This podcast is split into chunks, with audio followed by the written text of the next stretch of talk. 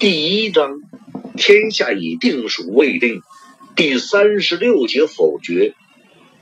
在巴东，邓明又一次受到驻守明军的夹道欢迎。镇守巴东的大将刘体传和元宗帝样亲自到城门口迎接刘将军。邓明很尊敬的抱拳躬身。许多人都有爵位。要想记清楚非常麻烦，而且邓明感觉明廷授予爵位的标准也成问题。明明地位相差不多，却可能一个是公，一个是伯，所以邓明决定以后一概称他们为将军。邓先生，刘体纯回礼道，在城门口客套了几句。等入城坐定后，邓明很快就转入正题，询问起和在大昌问元宗帝一样的问题。将军觉得眼下的形势如何？以将军之见，我们是继续在三峡为朝廷看守四川门户为好，还是设法去下游发展？听到一连串的问题，刘体纯并没有显出惊讶的样子。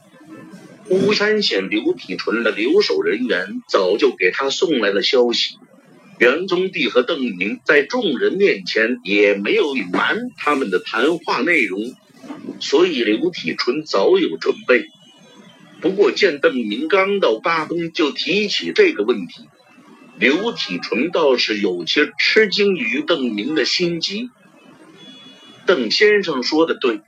在三峡这里坚持没什么前途，眼下为朝廷看守四川门户也没有益处，就是不知道邓先生打算去哪里。既然邓明不断向人询问这个问题，而且还是一副急不可待的模样，那么刘体纯就判断邓明已经打定主意放弃三峡了。是不是要放弃？可以最后再说。至于什么时候放弃，也是一时半刻无法定下来的。所以刘体纯不认为支持这个建议有什么直接危害。如果邓明打定放弃的主意了，刘体纯口头上不附和几句也不太合适。毕竟还希望能给邓明留下一个良好的第一印象呢。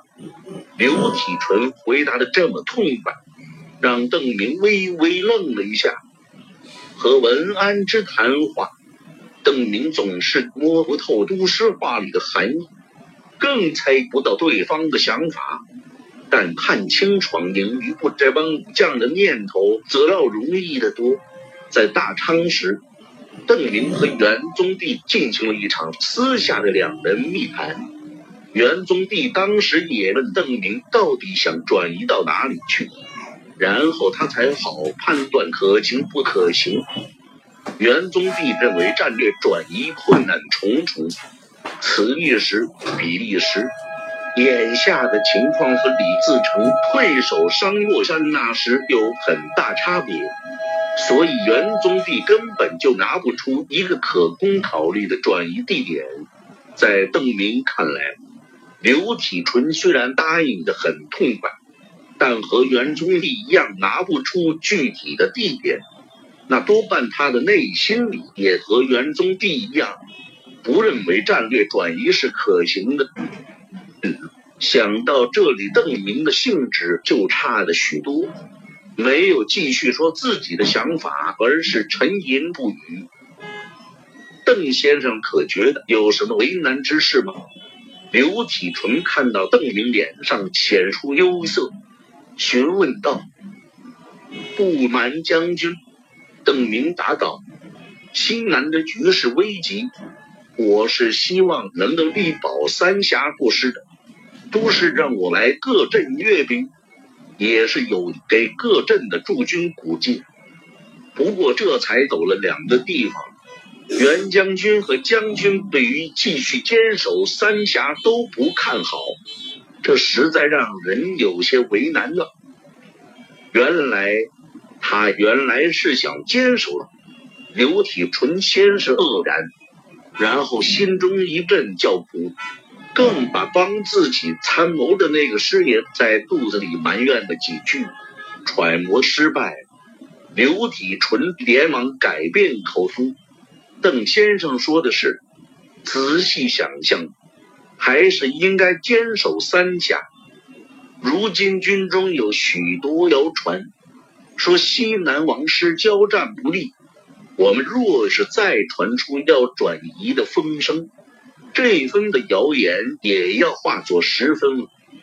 再说，在这里我们熟悉山水地形，要是换个地方，那就是主客易位。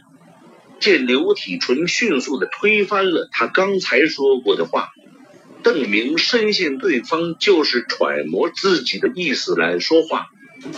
幸好邓明很有自知之明，再加上刘体纯不擅长此道，口风转变有点生硬，邓明总算没有被糊弄过去。我听说昔日闯王山海关之战的时候，六万闯军遭到了十二万鞑子和五万关明军的前后夹击，因为兵力悬殊太大。战场形势又发生了意外的突然变化，所以闯王的各营都一下子出现溃败，只有将军一支军队能够临危不惊。大多数人战败以后惊慌失措的跑回北京，也只有将军顶着自己的部队整队而还。山海关一战的最初阶段是六万闯军与去关死守的。五万关明军对阵，由于兵力差距不大，兼有防守的优势。此时吴三桂还在和多尔衮讨价还价，但第一天交战中，吴三桂就连败三阵，山海关的外围堡垒全部被闯营攻克，一万多人被消灭，吴三桂就连夜剃头。然后孤身一人跑到多尔衮面前请求救兵。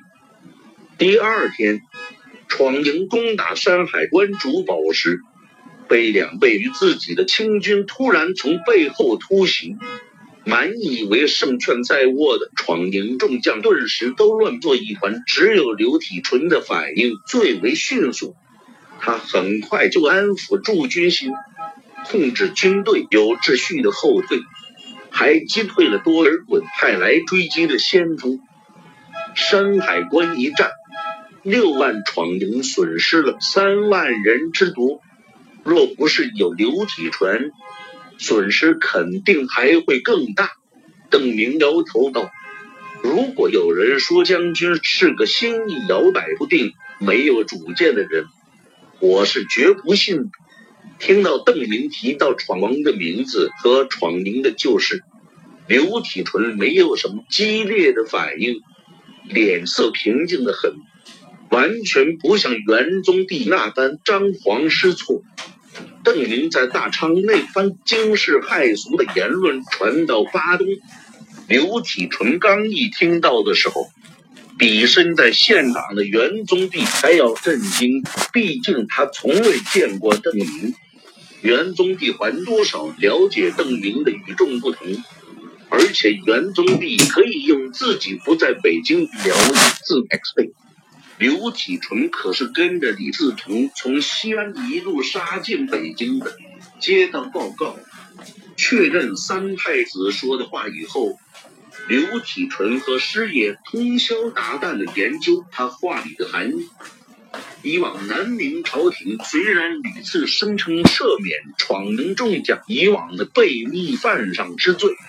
但每次声称也可以被看成是又一次的确认，确认他们曾经犯过这种大不赦的罪孽，他们的罪名抹不掉，就是元宗帝能找到借口，刘体纯也是躲不过的。而且南明再三的赦免也不让人放心，要真是既往不咎，何必一再声明？但邓明在大昌的言论却被当成天翻地覆的态度转变，表达的意思是闯营根本没有犯过罪，而且对于国家有功要是邓明是当今天子，而不只是一个隐姓埋名的三太子的话，这差不多就是对闯营应该如何定性这个问题的最终定论。让刘体纯等人想不通的是，邓明这种说法的依据何在？如果这真能够成为对闯营问题的盖棺定论，刘体纯等人当然希望钉在这具棺材上的钉子是真材实料，而且坚不可摧才好。最后，师爷对邓林言论的解释，师爷对三太子的个人理解或者说个人猜测是。闯营和西营是在清君侧，不是列皇曾经有一句“诸臣误我”吗？三太子这是在宣布他不把闯营的行动视为对朝廷的叛变，而是视为臣子们自发的清君侧行为。三太子是继列皇那个比较含糊的说法之后，首次明明白白的确认闯营和西营清君侧做的对。清君侧清的没错，唯一的错误是没有做的干净彻底，导致这些乱臣后来又投奔达子去了。之后闯营的表现更加无可指责，在清除了皇帝身边的奸佞后，又回归到皇明旗下，继续与达子以及那些投奔达子的逆臣作战。刘体纯觉得师爷的解释很完美。他从来没有想过，居然可以这样解释闯营和西营的叛乱。但唯一的问题是，无论从哪个角度，都没法把自己登基解读为忠君而不是篡位。所以李自成和张献忠依旧无法撇清罪名。好吧，师爷也承认历史上打着清军侧旗帜的人很多。失败的那些毫无疑问是叛贼，而完成清君侧大业的成功者，最后无一例外也都篡位。不过不管怎么样，三太子的最新发言显然是要给闯营和西宁目前上层的将士们摘掉头上叛贼党羽帽子，归类到被新家蒙蔽的忠臣这个集合中去。闯营和西营的将士们曾经给亲家们，也就是李自成和张献忠写过劝进表，拥护他们登上皇位。虽然这件事还有点麻烦，但性质变了就好办了。再说，就连孔府孔圣人的后代，不也给李自成上劝进表了吗？不但给李自成上了表。一个月以后，孔府还又给满清上了一份。难道朝廷还能为此追究孔府的罪过，灭了孔圣人的族不成？刘体纯和师爷都明白，邓明也就是一种表明态度罢和之前朝廷宣布赦免闯营的态度虽然差别很大，但依旧不是免死金牌。如果未来的天子对刘体纯有看法，想找他的不痛快，用其他的借口一样能灭他的族。归根结底，第一要改变在未来天子心目中的看法，让对方喜欢你；第二是立一下功劳，让天子不好意思杀你，或者说功劳要足够大。以致天子觉得在天下人面前杀你泄愤是件得不偿失的事情，因此刘体纯就决定跟着邓明的指挥棒走，不去当反对的急先锋和出头鸟，将来再寻找机会立功就是。没想到还没说上几句话，却被对方指出自己言不由衷。刘体纯顿时不知该如何是好。列皇曾经说过：“诸臣误我。”列皇虽然励精图治，但大臣们做了许多欺瞒列皇的事情，使得列皇不能了解实情，明辨是非。希望将军放大胆子说真话，不要让朝廷和都师受到蒙蔽。邓明什么官职、身份都没有，所以他就打着永历朝廷和文安之的招牌。刚才说的话也有点苛求崇祯的臣子。尽管邓林一再否认自己是宗室子弟，大家对他的身份只是猜测。但仅仅这一点可能性也足以使刘体纯元宗帝不愿意惹他不快。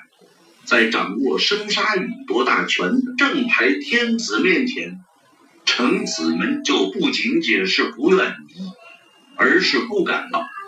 刘体纯在听到后也有些不好意思，自己在顺风倒未免会让对方。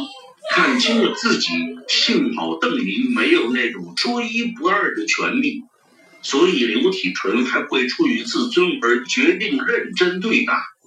若是此时是在金銮殿上，面对皇帝的重重天威，刘体纯也就不会再考虑什么是不是自己会被看清的问题了。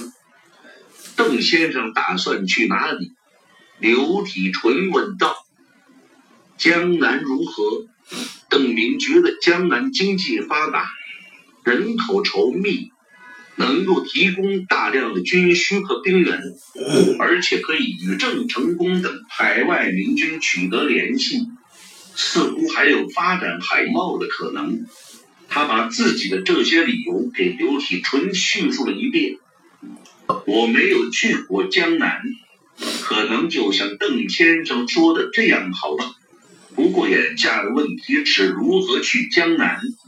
如果把三峡一带所有的壮兵、府兵都算上的话，我们还有十万人，家眷十余万，三十万人拖家带口向千里之外的江南进军，粮草从何而来？如果有这么多粮草可以动用的话，都师就会再次反攻重庆。刘体纯连连摇头，闯营里并无江南人，那里对他们来说完全是陌生的地区。如果只动员一部分精锐，那不过是一支孤军，走不到江南就会被打死消灭。当初闯营似乎也没有固守一地吧？邓明又问道。当初是不得已而为之，陕西大旱。老百姓都没有吃的。刘体纯的意思就是，如果在灾区开辟根据地，那么就算官兵不来，自己也都饿死了。到了河南之后，虽然同样闹灾，可粮食不用再运往北京。嗯，本要被那些奸臣拿走的粮食不用运出河南，我们立刻就驻扎下来。崇祯十四年，李自成在河南开辟根据地，闯营得以迅速的成长，很快就获得了同明廷正规军作战、保卫领土的能力，不再是以往那种虚弱无力的样子，被官兵追着跑，几乎没有还手的能力，还有避实击虚。当初河南空虚，所以闯营才能扎下根。但湖广现在并不空虚，达子对我们戒备甚严。从巴东向下游去，一路上都是达子的堡垒，驻扎了众多的军队。若是我们能攻破这些堡垒，早就扩大领地了。有些话刘体纯说的隐晦，但邓明能够听懂对方的意思。目前虽然形势危机。但总比放弃控制区流动作战强，这是不得已而为之的事情。此外还有军心。刘体纯越说越是放得开，除非是大家都知道身在死地必须离开，否则这种千里流动最是不得军心。一路上你让不让士兵和妻儿见面？若是让的话。他们难免有畏战之心，想留着气力保护家小，还有饮食，士兵们风餐露宿也无所谓，但带着家人，谁肯让家人受苦？平时肯定竭力为家小收集食物，也不会舍得子女受寒苦，还得花气力给家小搭建茅屋。这军队行动能快得起来，最后军队出征伤亡是平常事，士兵们也看惯了生死离别。可全家从军则大大不同，每仗必有折损。战后妻哭其夫，子哭其父，相熟的女人可能还会陪着一起哭，哭完之后多半还会在他们的丈夫的耳边说泄气话。每次打完仗就听到满营嚎啕，看着娇妻幼子泪流满面。这几仗下，军心还如何收拾？当初李自成设立老营。儿童妇女都在营中，与士兵隔绝。不过那时闯营里的家庭还不多，远不能同现在的三峡明军相比。要真想去千里之外的江南，必须要分立男女营，不许夫妻见面。要是丈夫战死或是妻子掉队，也不能通知家人。这样，士兵以为妻小就跟在身后，愿意舍命杀出一条出路；而妻子也以为丈夫就在前军，就会拼命跟上。刘体纯觉得这样形势理论上可以保持军心士气，只是还有刚才的老问题，那就是形势没到那么险恶的时候，这种分明计划一出，就会严重动摇军心。现在军中很多都是川人，就算不是，也在三峡这里生活了多年，甚至十年之久。恐怕分明令一下，还不等出发，就有大批人携带妻儿逃进山里了。肯跟着我们，冒死向江南进发的不多，就是忠心耿耿的部下，也难免会有怨言。邓明不加掩饰的长叹一声。他并非不明事理的人，刘体纯提出的这些难题，他一个也解决不了。江南的物产人口，如果真像先生说的那么好的话，倒确实是个好去处。刘体纯又想了想，道：“除非延平、张尚书能够先在江南取得一块立足之地。”最好再沿着长江向湖广这里打进了一段，然后我们就可以动员军队顺江而下去与他们回合。知道此去的目的是什么地方，知道那里有友军可以提供食物、住处，生活也比这里要强得多。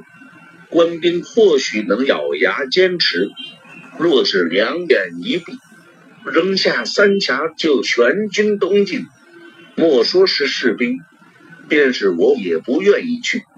谁知道到了江南，是不是真能打下一块土地？打死在那里，是不是兵力空虚？那以将军之见，我们下一步应该向那里进攻。至此，邓明已经基本放弃了图谋江南的战略。元宗帝和刘体全都不同意，那说明这个战略的可行性不高。成都，刘体纯想也不想的答道：“但我军没有军粮，连重庆都去不了。先生如果能与朝廷联系上，最好让晋王尽快进入成都与我们夹击重庆。”